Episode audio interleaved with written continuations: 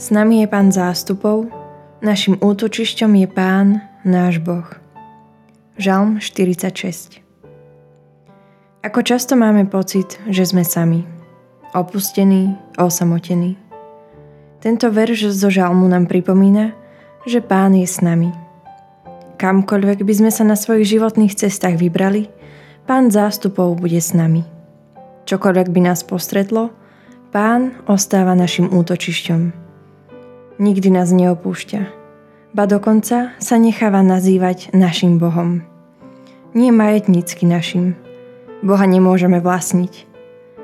To, že sa necháva oslovovať náš Boh, je nám pripomienkou toho, že s nami sám stvoriteľ vesmíru chce žiť vzťah. Vzťah, v ktorom nikdy nie sme opustení. Nikdy nie sme sami. Náš Boh je stále s nami a túži po spoločnom čase. Môj Pane, ďakujem Ti, že si stále so mnou, že ma nikdy neopúšťaš. Chcem s Tebou, Pane, budovať vzťah. Nechcem, aby si bol iba Bohom. Chcem, aby si bol môjim Bohom. Daj, prosím, nech stále viem, že Ty si pri mne, kamkoľvek pôjdem. Amen. Uvedomujem si, že kamkoľvek pôjdem, Pán tam bude so mnou?